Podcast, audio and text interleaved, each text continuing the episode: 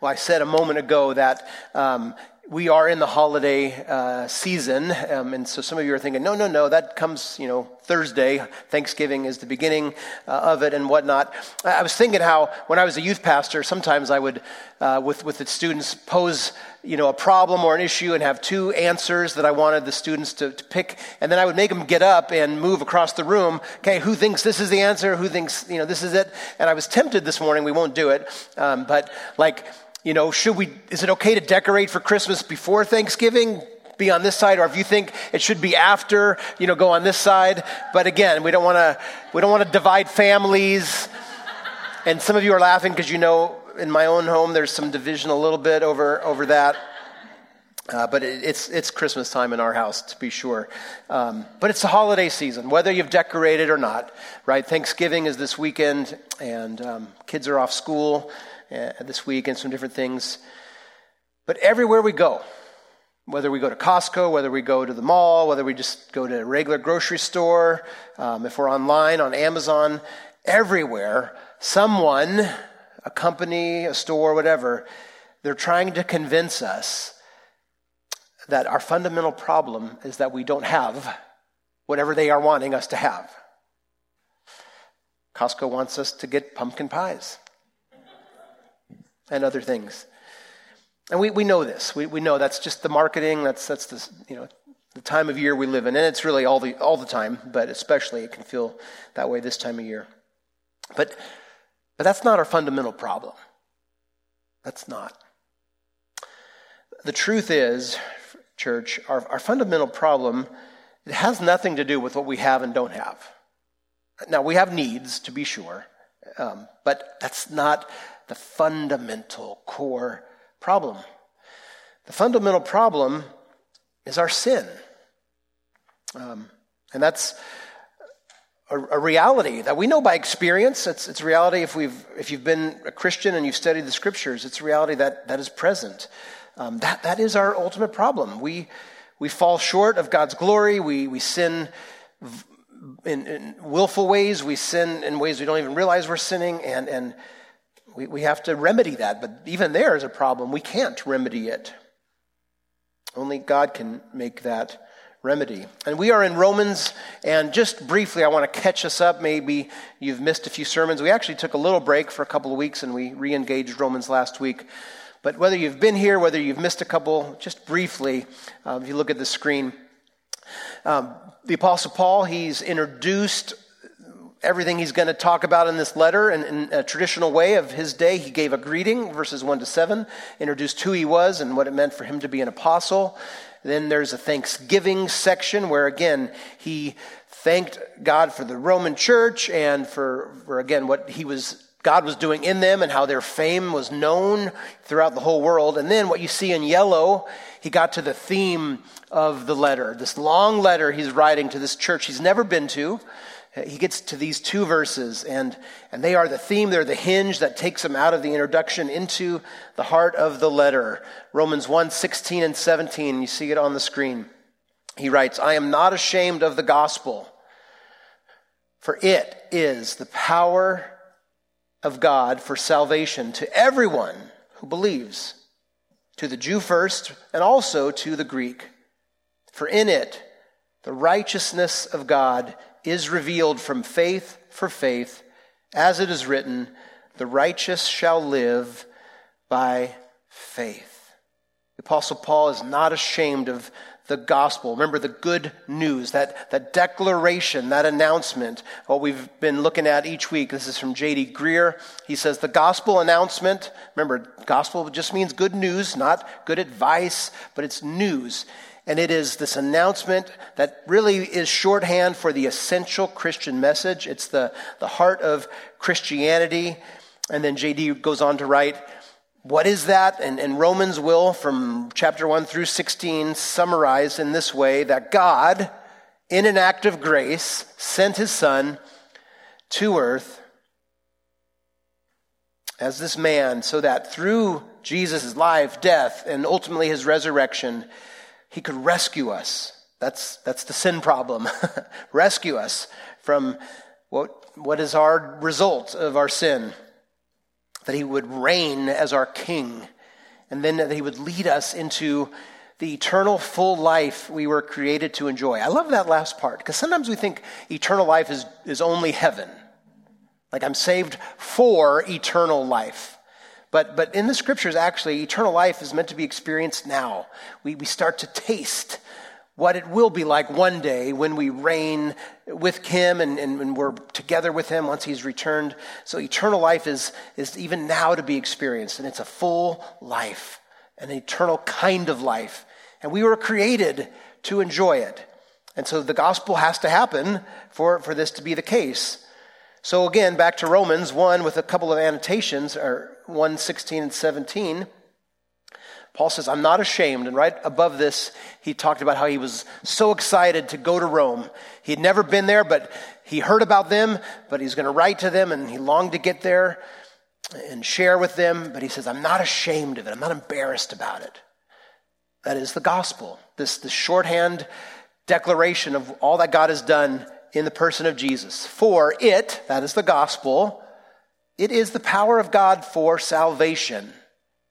It's, it's this, this event, this thing that happened where his son lived the perfect life that we don't live and can't live, that his son went to the cross to die for us and, and, and take the punishment that we deserve in our place, and then die, but then rise. And, and, and all of that, his life, his death, his resurrection, it, the announcement of what happened, is the power of God for salvation to everyone who believes. It's, it's an announcement to the Jew first, because of course Jesus is, is the Jewish promised Messiah and, and, and the fulfillment of Judaism, and, and, then so it's to them first, but then it's for the world, for the Gentiles, for the Greeks, Paul says. For in it, again, that's the gospel, the righteousness of God is revealed. The righteousness of God is revealed from faith for faith, as it is written. And he here quotes Habakkuk chapter 2, verse 4. The righteous shall live by faith. That is, those who have a right standing with God by faith will experience eternal life. See, this righteousness of God is a statement about who He is. He's righteous, but it's also a statement of, of what He gives. So, righteousness is to be received. We can't earn it, we can't pay for it, we can't do enough churchy things, or as Luther said, Martin Luther, can't do enough monkery to get that righteousness. It has to come from outside. John Stott, a former pastor and commentator who's now with the Lord, he put it like this The righteousness of God is God's just, I'm sorry, start over. The righteousness of God is God's just justification of the unjust, his righteous way of pronouncing the unrighteous as righteous, in which he both demonstrates his righteousness and gives righteousness to us. He has done it through Christ, the righteous one, who died for the unrighteous, as Paul will explain later in Romans. And he does it by faith when we put our trust in him and cry to him for mercy.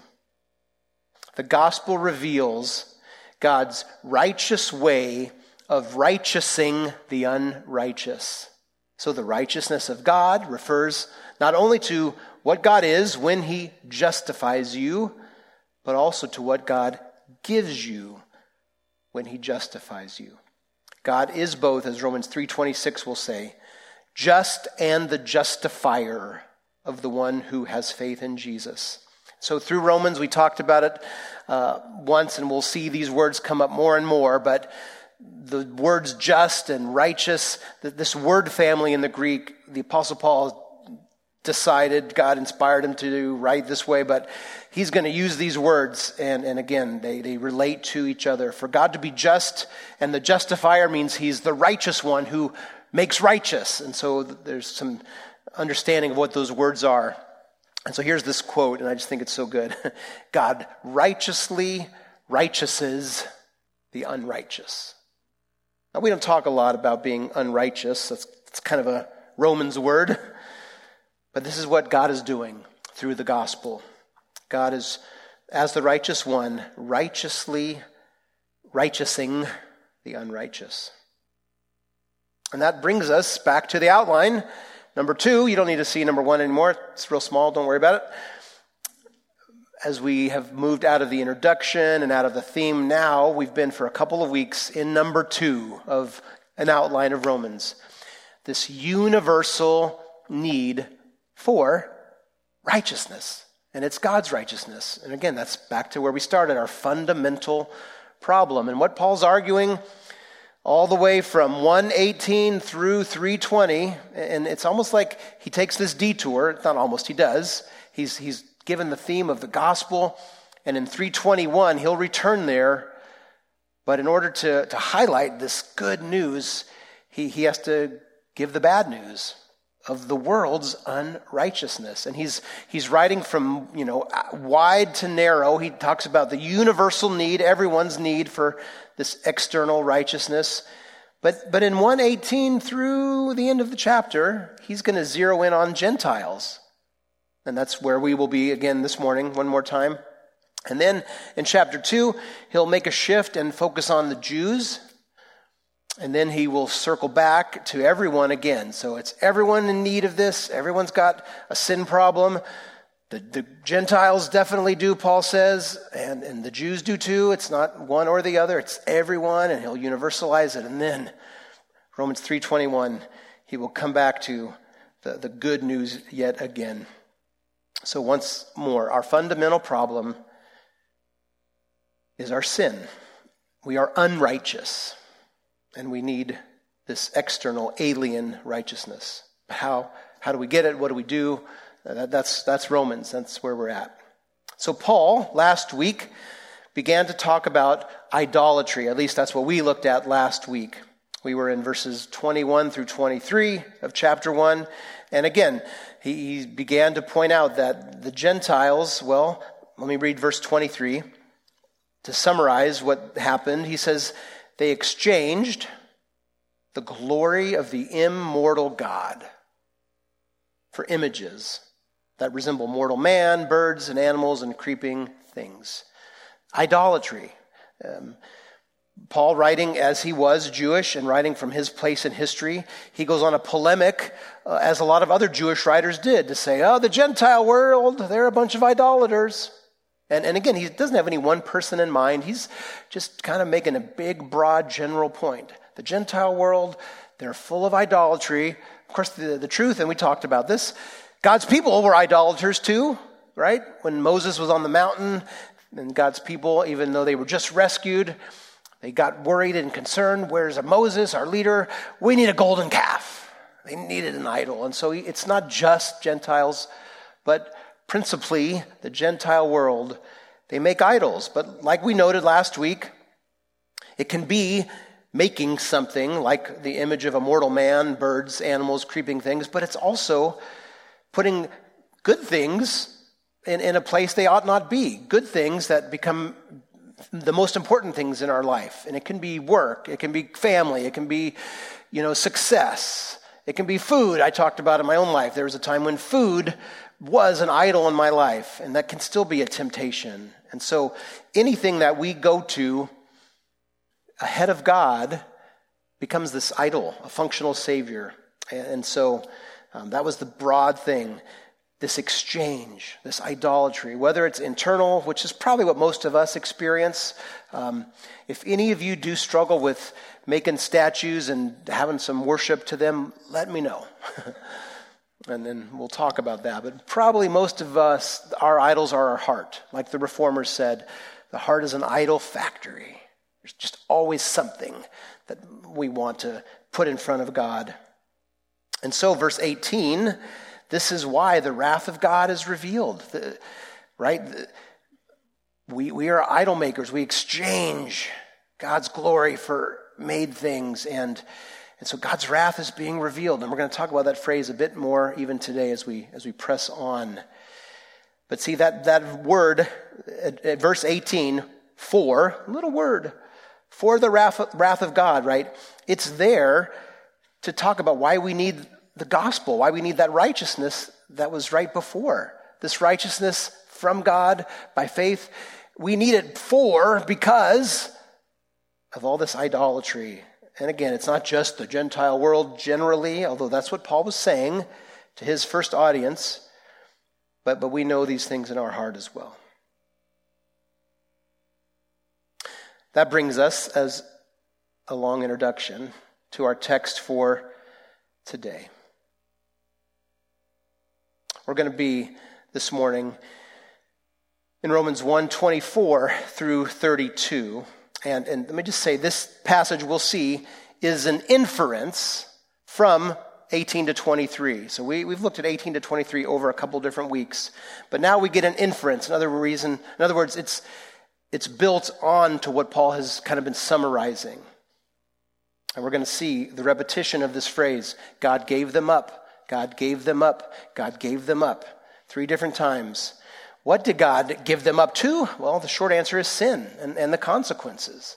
If the Gentile world is going to exchange the glory of God, even, even the general revelation of what can be known about God and, and repress it and hold it back, then, then there's a sense that God is going to give people up to what they've already chosen. All is an expression of, of his wrath that is being revealed now. Now, it's not quite the same as the wrath that will come one day in the future. Paul will talk about that in Romans 2 and 5 and 9. It's also not the same as, interestingly, the wrath of God that God carries out through government. In Romans 13, long way into the future, we'll see that the wrath of God gets mitigated through the authorities.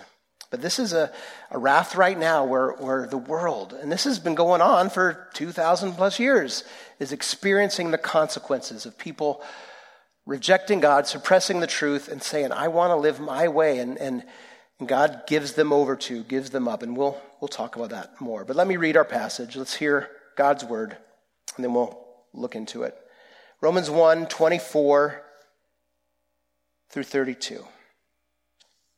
Therefore, God gave them up in the lusts of their hearts to impurity, to the dishonoring of their bodies among themselves, because they exchanged the truth about God for a lie and worshiped and served the creature rather than the Creator, who is blessed forever. Amen.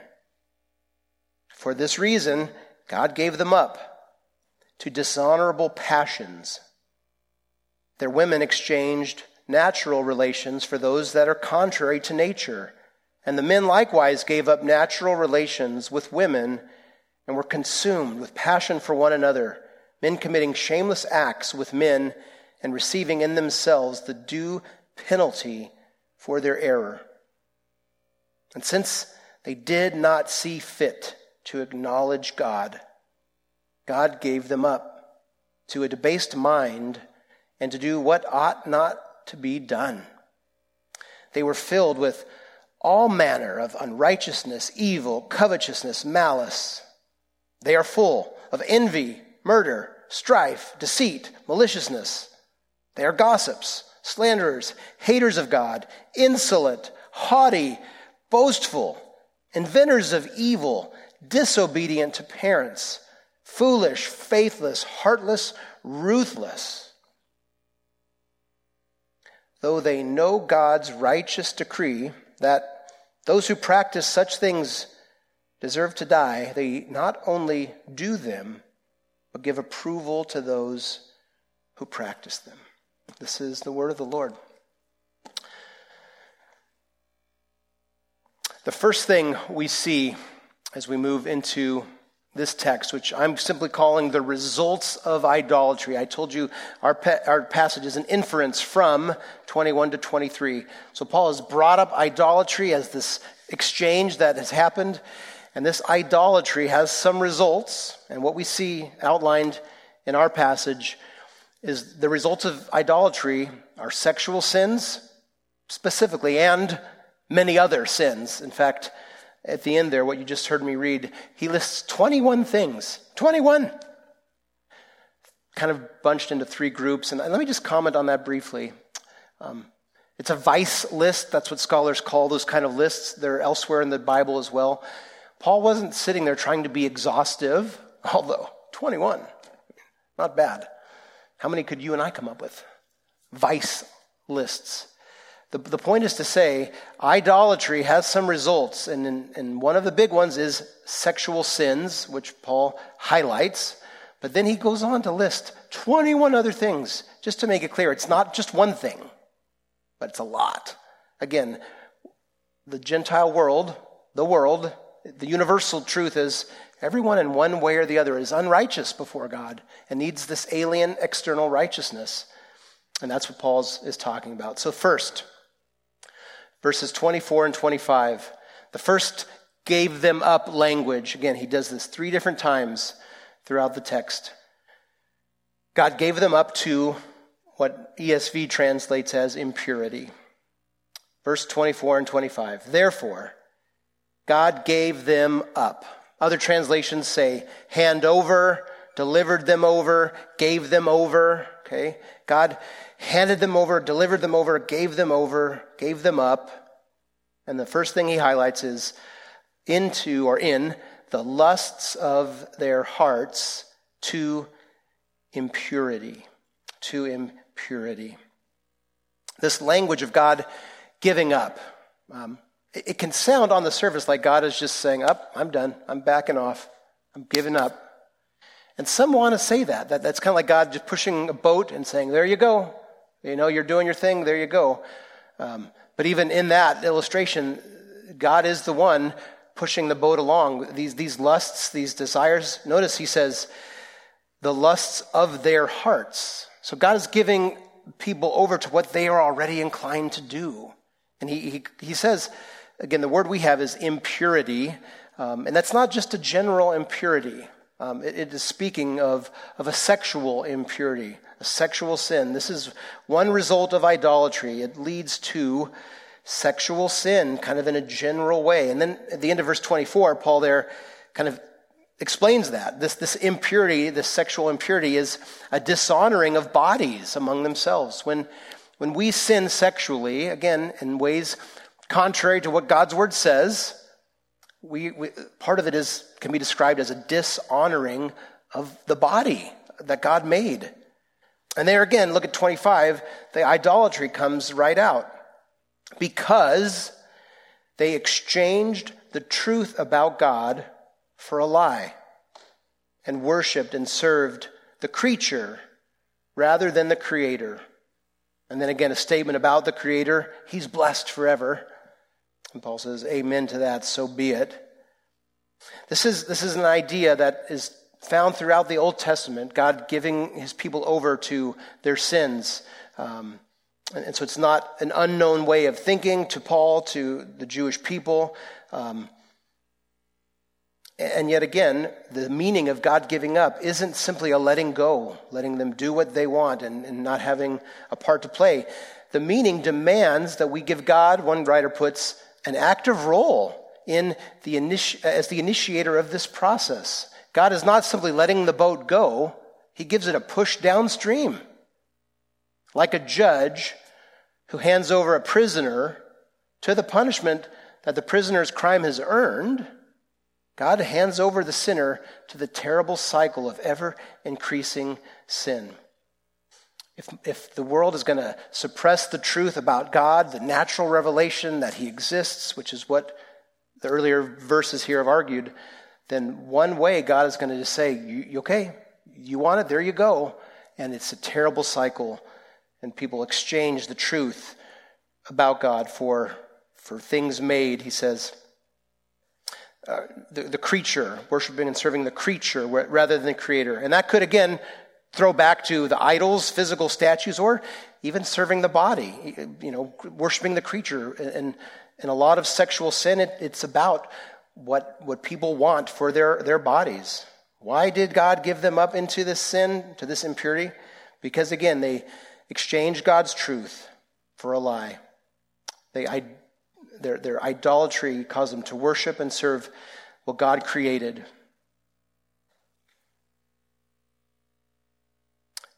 Verse 23, they exchanged the glory of the immortal God for images, and now here in verse 25, they exchanged the truth for a lie. Interesting, 1 Thessalonians 1, verse 9, Paul writes there about how this church did a flip flop of that. Hear this. Speaking of the Thessalonians, he writes, They report concerning us what kind of reception we had among you and how you, Thessalonians, you turned to God from idols to serve the living and true God. So, so yeah, in a general way, Paul has in mind the Gentile world of his day. Very much so. And those people in Thessalonica that were converted, they turned from their idols and repented, came back in a way to God. They, they flipped that around. But, but this is what's going on. God is giving people up to impurity, to, to sexual sins. People saying, I, am going to suppress the truth and, and I'm going to serve the creature rather than the creator. And God says, okay, you're going to have it your way into this cycle of sin. And that's part of the wrath of God now. The, the, the havoc that creates, that's created in sexual sin is an expression of God's wrath now. Number two, God gave them up. He writes, secondly, to dishonorable passions. That's his summary for what he's going to explain. Verse 26 and 27. For this reason, God gave them up to dishonorable passions. So he said, first off, to impurity, but now he talks about dishonorable passions. Uh, and this, again, you can focus it more. This is a summary for illicit sexual passions and lusts. And then he gives an example. For their women exchanged natural relations for those that are contrary to nature. And the men likewise gave up natural relations with women and were consumed with passion for one another. Men committing shameless acts with men and receiving in themselves the due penalty for their error. The second illustration of how God gave them up as his wrath is being revealed is that people were given over to dishonorable passions, illicit sexual passions. And again, as a Jewish man, Paul would be familiar with the polemical Jewish writings of his day.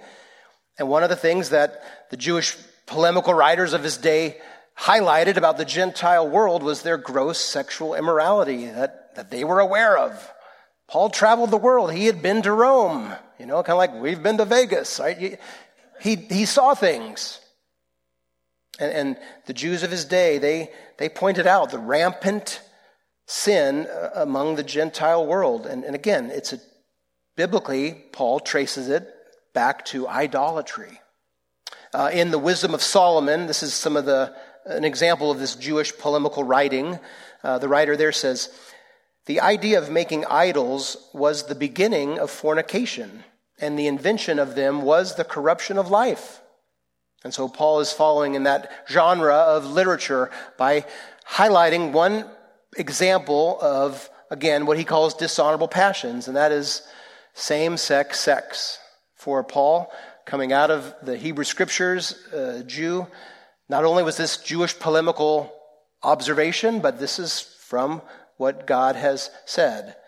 Same sex sex is an example, biblically, of dishonorable passions.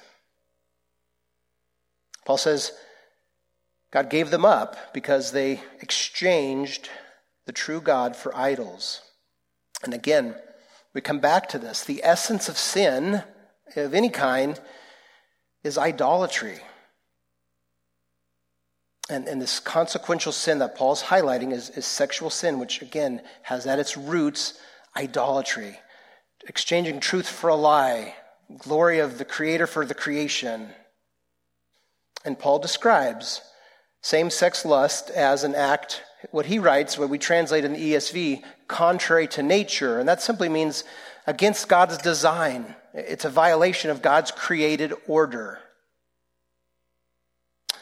So in the Bible, in the New Testament, Hebrews 13, verse 4 is going to speak of the marriage bed, how it's supposed to be held in honor.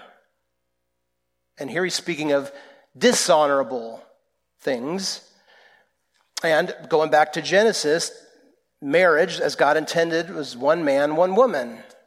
So if there is same sex sex, and first he lists women and women and then men and men, Paul says this, this is a dishonorable thing. It's not how God intended marriage in the beginning. It's not an honorable way for marriage to be experienced. He says the due penalty of their error is experienced. 1 Corinthians 6, verses 9 and 10. There, Paul says, Do you not know that the unrighteous, see, here's these words. So the unrighteous, the, the non justified, the unrighteous will not inherit the kingdom of God. The kingdom of God belongs for those who are made righteous by the gospel. Keep, keep that in mind. And then Paul says, and here's another vice list 1 Corinthians 9, middle of verse 9, do not be deceived. Neither the sexually immoral, so that covers everything, any kind of sexual expression outside of what God intended in marriage between a man and a woman, any kind, adultery, fornication, anything general, nor idolaters. Notice right there, he's quick to put idolatry. Then he gets specific, nor adulterers. Now he's going to start getting specific, right? General sexual immoral, idolatry, nor adulterers, nor men who practice homosexuality, nor thieves, nor the greedy, nor drunkards, nor revelers, nor swindlers. So, see, it's not just any one kind of sin, like at the end of our text where there's 21 things listed. Here, he lists a bunch, but he does name a couple of these that we're dealing with. He says, the unrighteous who, who live this way, practice these things, they will not inherit the kingdom of God. But verse 11 is a great, great verse, especially the first in English six words. And such were some of you. Were those things. You were unrighteous and you lived and practiced. You were, but you were washed. An expression of the cleansing that comes through Christ. You were sanctified. You were justified. You were declared righteous in the name of the Lord Jesus Christ and by the sword, actually, by the sword, by the Spirit of our God. What keeps people out of experiencing the kingdom of God is, is not being righteous. It's not specifically doing any one of those things, because again, that's just a list. It's not meant to be everything, it's just a highlight of examples. But we need to be washed, regardless of whatever sins we practice. But there in Romans 1, Paul highlights as an example of the Gentile world in his day the idolatry that leads to further sin, God giving them up because of an exchange. And he says, look, one of the examples is this contrary to nature, contrary to God's design in sex. It's a violation of created order for same sex sexual practice. We'll come back to that in a moment. Then, three. God gave them up. The third time he uses this phrase, to a debased mind. Turn to the person next to you and define the word debased. Just kidding. You don't need to do that. ESV translates this phrase uh, a debased mind. Uh, it means a corrupt mind, a depraved mind, a worthless mind. Okay, now you know that's what debased means. And verses, I'll just read verse 28. Since they did not see fit to acknowledge God, God gave them up to a debased mind, and to do what ought not be done. And then he lists those 21 overlapping sins that I, I read a moment ago. 21. And again, not trying to cover everything, but he covers a lot. And we won't go into those in detail. They're pretty self explanatory. But my point today is right, sometimes, friends, this passage in Romans 1 is treated as, but, but definitely felt to be uh, what, what some people call a, a club passage, a passage to beat people up over certain things.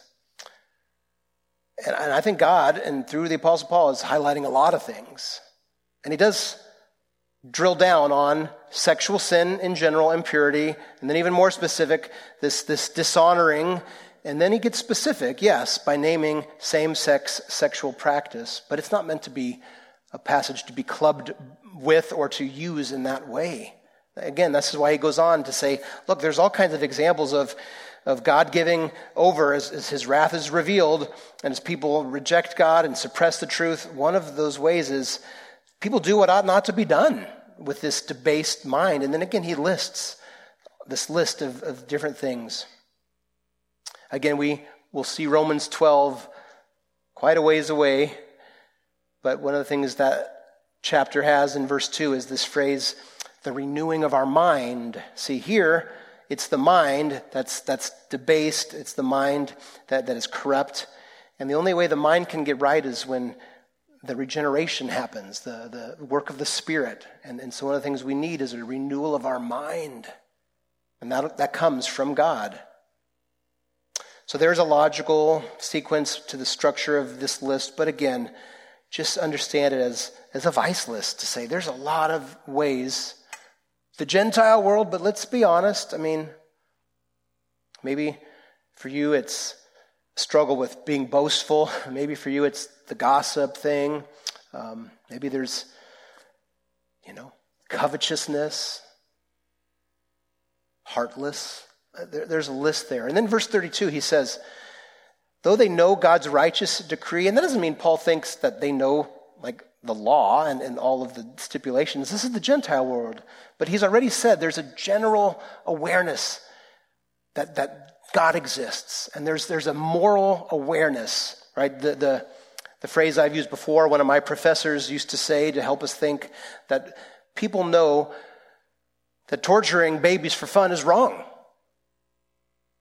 It's, it's, it's, it's a that's just a given. You don't have to be a Christian to know that. It's, there's a general understanding of morality that, people repress. And so he says, people know this, and that if you practice things, you, you die. Well, and then he has this this is an indictment, and this is going to be a pivot into chapter 2, which we'll get to next week. Not only do some people do these things, but give approval to those who practice them. It's almost as if Paul says, that's worse to, to, to, to give approval and say it's okay to, to live this way.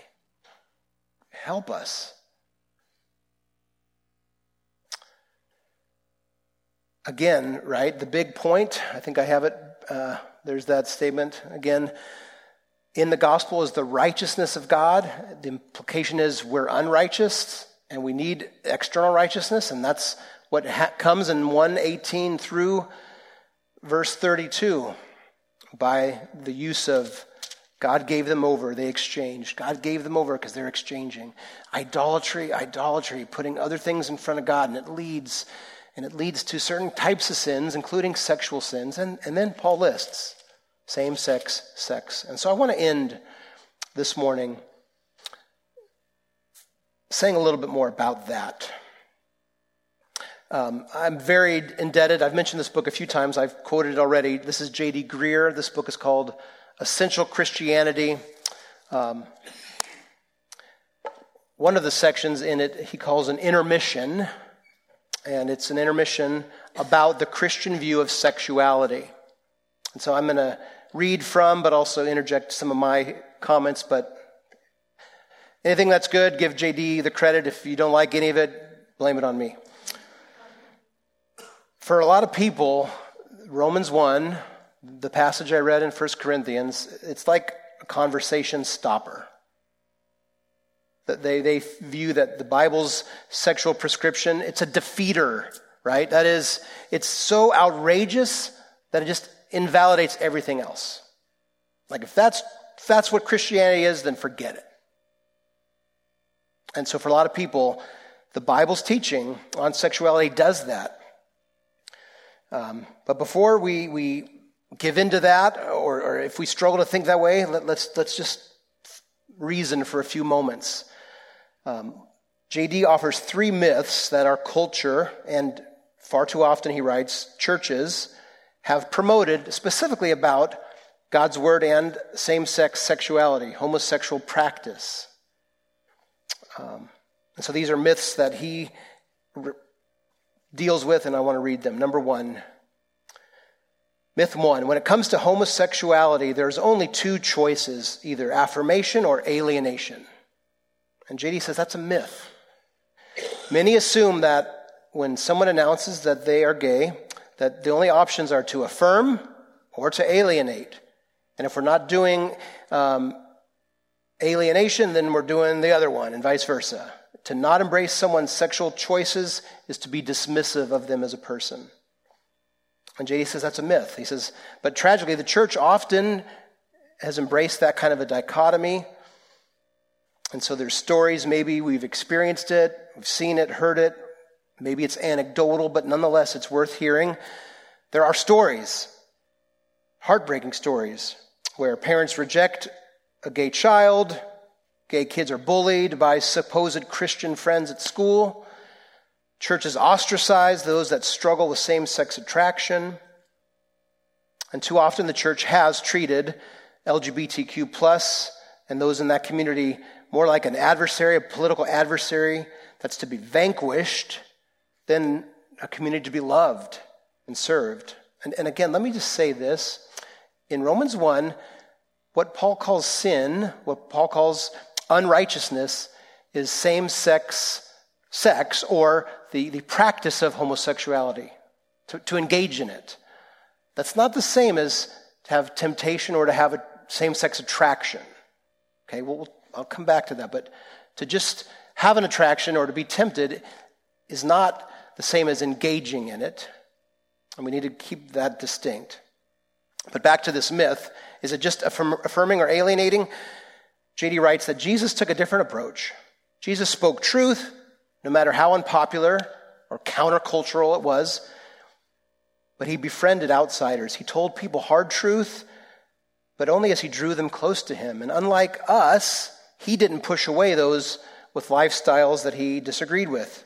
He asked about their problems, he ate in their houses.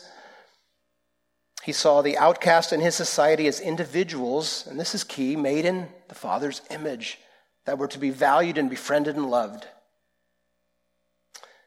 So, behind this myth is another one. It's a myth that says that our sexual orientation defines us. To be gay or straight is, is to be our identity, to be the core of who we are.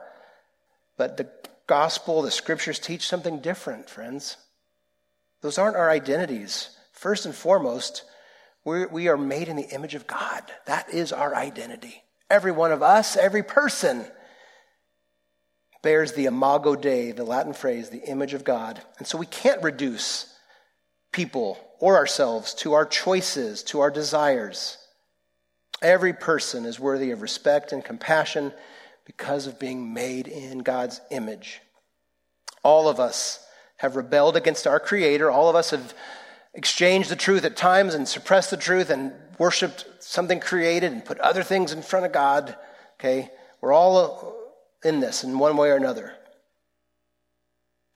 The, the third way that is the way of Jesus is a way of grace. And that way of grace, I think another way to put it now, this is my, some of my words, um, we, we should accept everyone, but that doesn't mean we have to approve.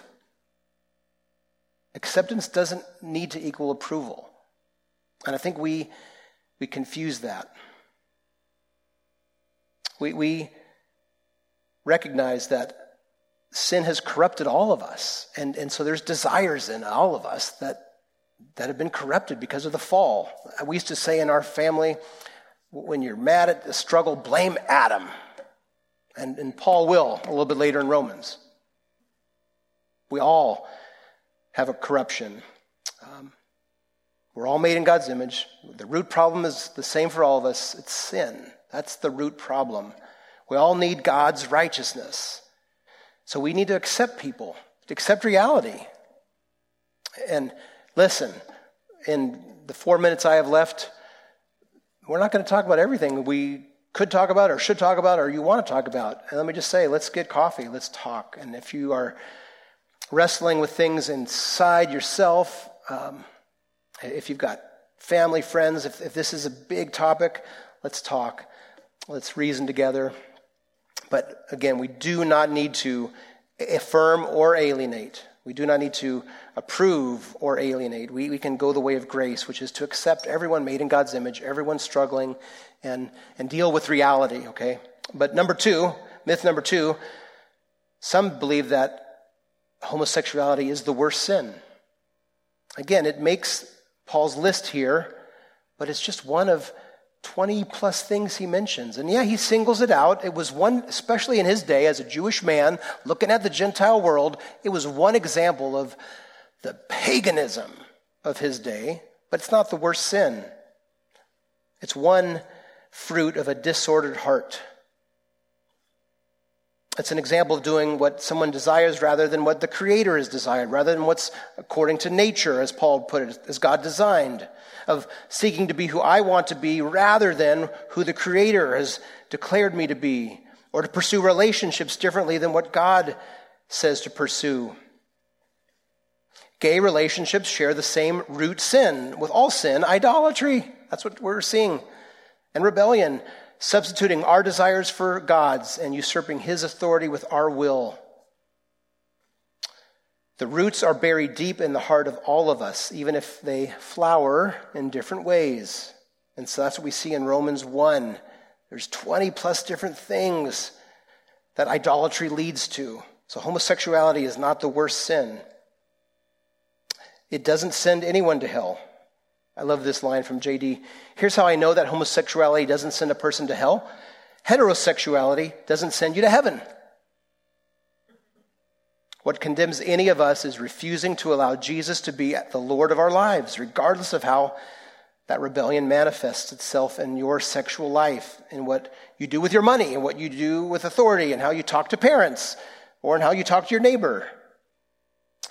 Rosaria Butterfield, if you don't know that name, she's a name you should know. Uh, she's written several books. She was a former practicing lesbian, a professor of literature and women's studies at Syracuse University in New York. And her first book is her conversion story. It's called The Secret Thoughts of an Unlikely Convert. And she says that Paul's letter to the Romans pushed her to look beyond her sexual desires to the root questions Who in my life gets to declare what is good?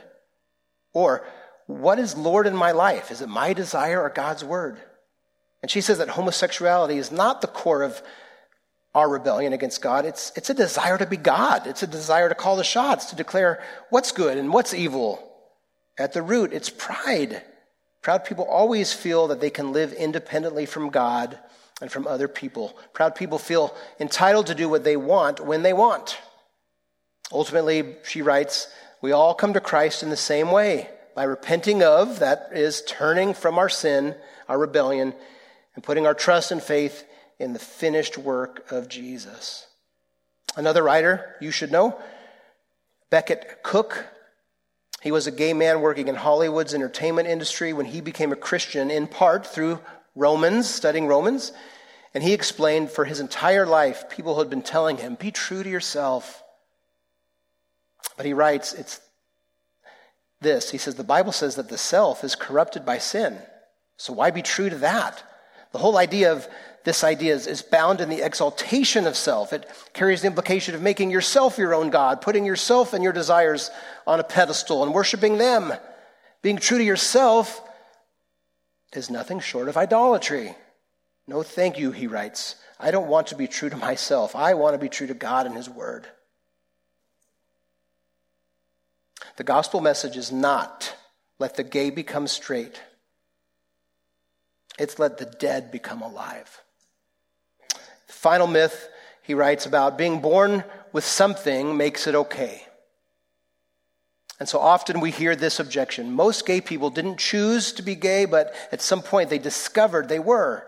And so it's wrong for God or the church to condemn someone for something they had no choice in. But it's not sim- as simple as that. Um, there was a, pausing from this a second, years ago, exploration of a supposed gene maybe that inclined people, and that's been shown to not be the case. But JD writes here many impulses instinctive to us we recognize as wrong. like. And then the first one he lists, I can raise my hand up anger. I have an internal impulse to get angry. Or maybe it's greed or vengeance. He writes If a shamed man feels that the only way he can restore his honor is through an honor killing, well, most of us would say that that's an impulse that he should suppress, even if exacting vengeance feels right to him. And so the point is not to compare or to say that honor killing is the same as homosexuality. The point is just to say the mere possession of a desire doesn't make it right. The Bible never points us to look within for truth. There are some beautiful things because we're made in God's image. But Dr. or Mr. Hyde lives in there too. We're not born pure, we're all born under sin. And because of that, Jesus says we must all be born again. We all need to trust Christ. The Bible is an equal opportunity offender. And so Romans is clear. Homosexual practice, the choice, is a departure from God's design. But as we read in 1 Corinthians, so are a lot of other things. And it's, it's the unrighteous who haven't been made righteous who choose to live in that again and again and, and by choice stay there that, that won't inherit the, the kingdom. But some were some of you, but you were washed, you were cleansed, and so forth.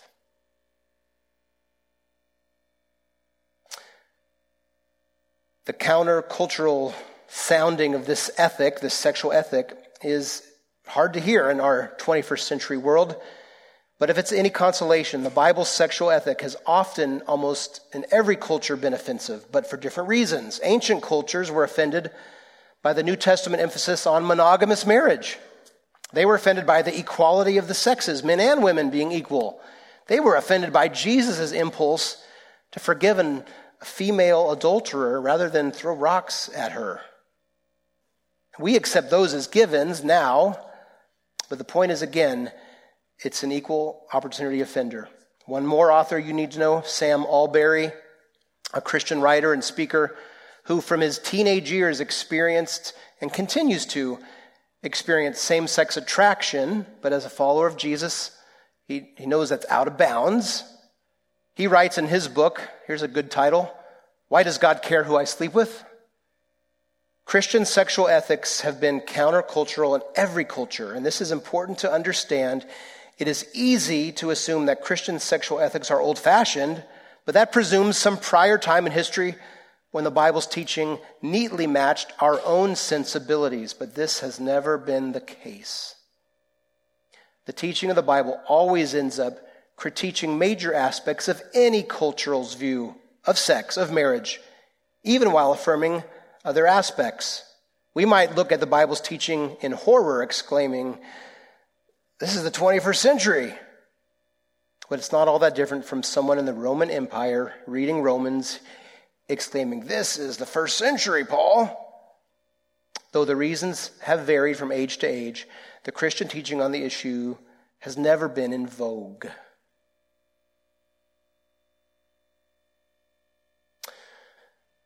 JD says that the reason he does this intermission in this book um, is in part because, as C.S. Lewis said in Mere Christianity, sexual ethics, they're not the center of the Christian message. Who's the center of the Christian message? Jesus. You've read your Lewis, or you know. Becoming a Christian means surrendering to his lordship. If he's Lord, you'll probably have a lot of things to rethink. So, to use a metaphor I like, American football, it's okay to punt on this question for a while. Focus on the question of whether Jesus is Lord. If he is, you can work your way into this issue and others, and he'll help. The center of Christianity is, is Jesus. Again, Jesus. Throughout his life, we see him demonstrating great sympathy for those caught in sexual sin. And in one incident I referred to, he was confronted by a group of religious leaders ready to stone an adulterous woman to death. John 8. He did not tell her that her sexual choices were nobody else's business, nor did he write her off as permanently disqualified. His most challenging words were not directed to her, but to those men who were judging her. And to her, he said words that he extends to all who are willing to come in surrender. Neither do I condemn you. Go from now and sin no more.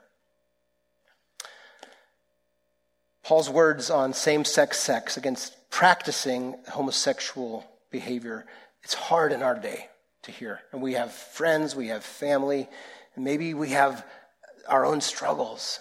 And it's not meant to be a club, it's meant to say we're all, as one example, unrighteous. And we need Jesus. We all need Jesus. We all need Jesus. So, in the gospel, we have the power of God for salvation to everyone who believes. In the gospel, we have the righteousness from God, external, received. For in the gospel, this righteousness is experienced by faith from faith. Because God righteously righteouses the unrighteous again and again and again and again. He's our foundation, friends. Would you stand with me? I'm going to pray and we're going to sing to end about our firm foundation in Christ.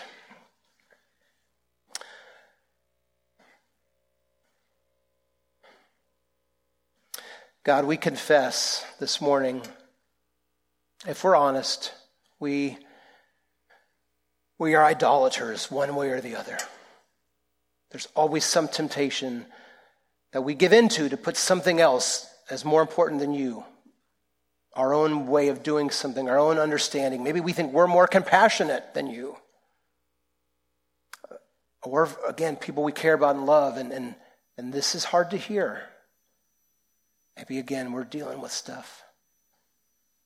But God, you are a God who, as the righteous one, you righteous the unrighteous. Because Jesus, you, in the gospel, fulfilled all righteousness, and it's imputed to us when we trust in you. So help us live in right relation to you and help us love people as image bearers.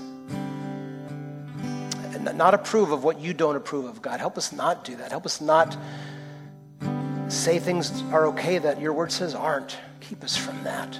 But help us love, help us accept, help us be full of grace like Jesus and journey with people and point them to you, our firm foundation. In Jesus' name.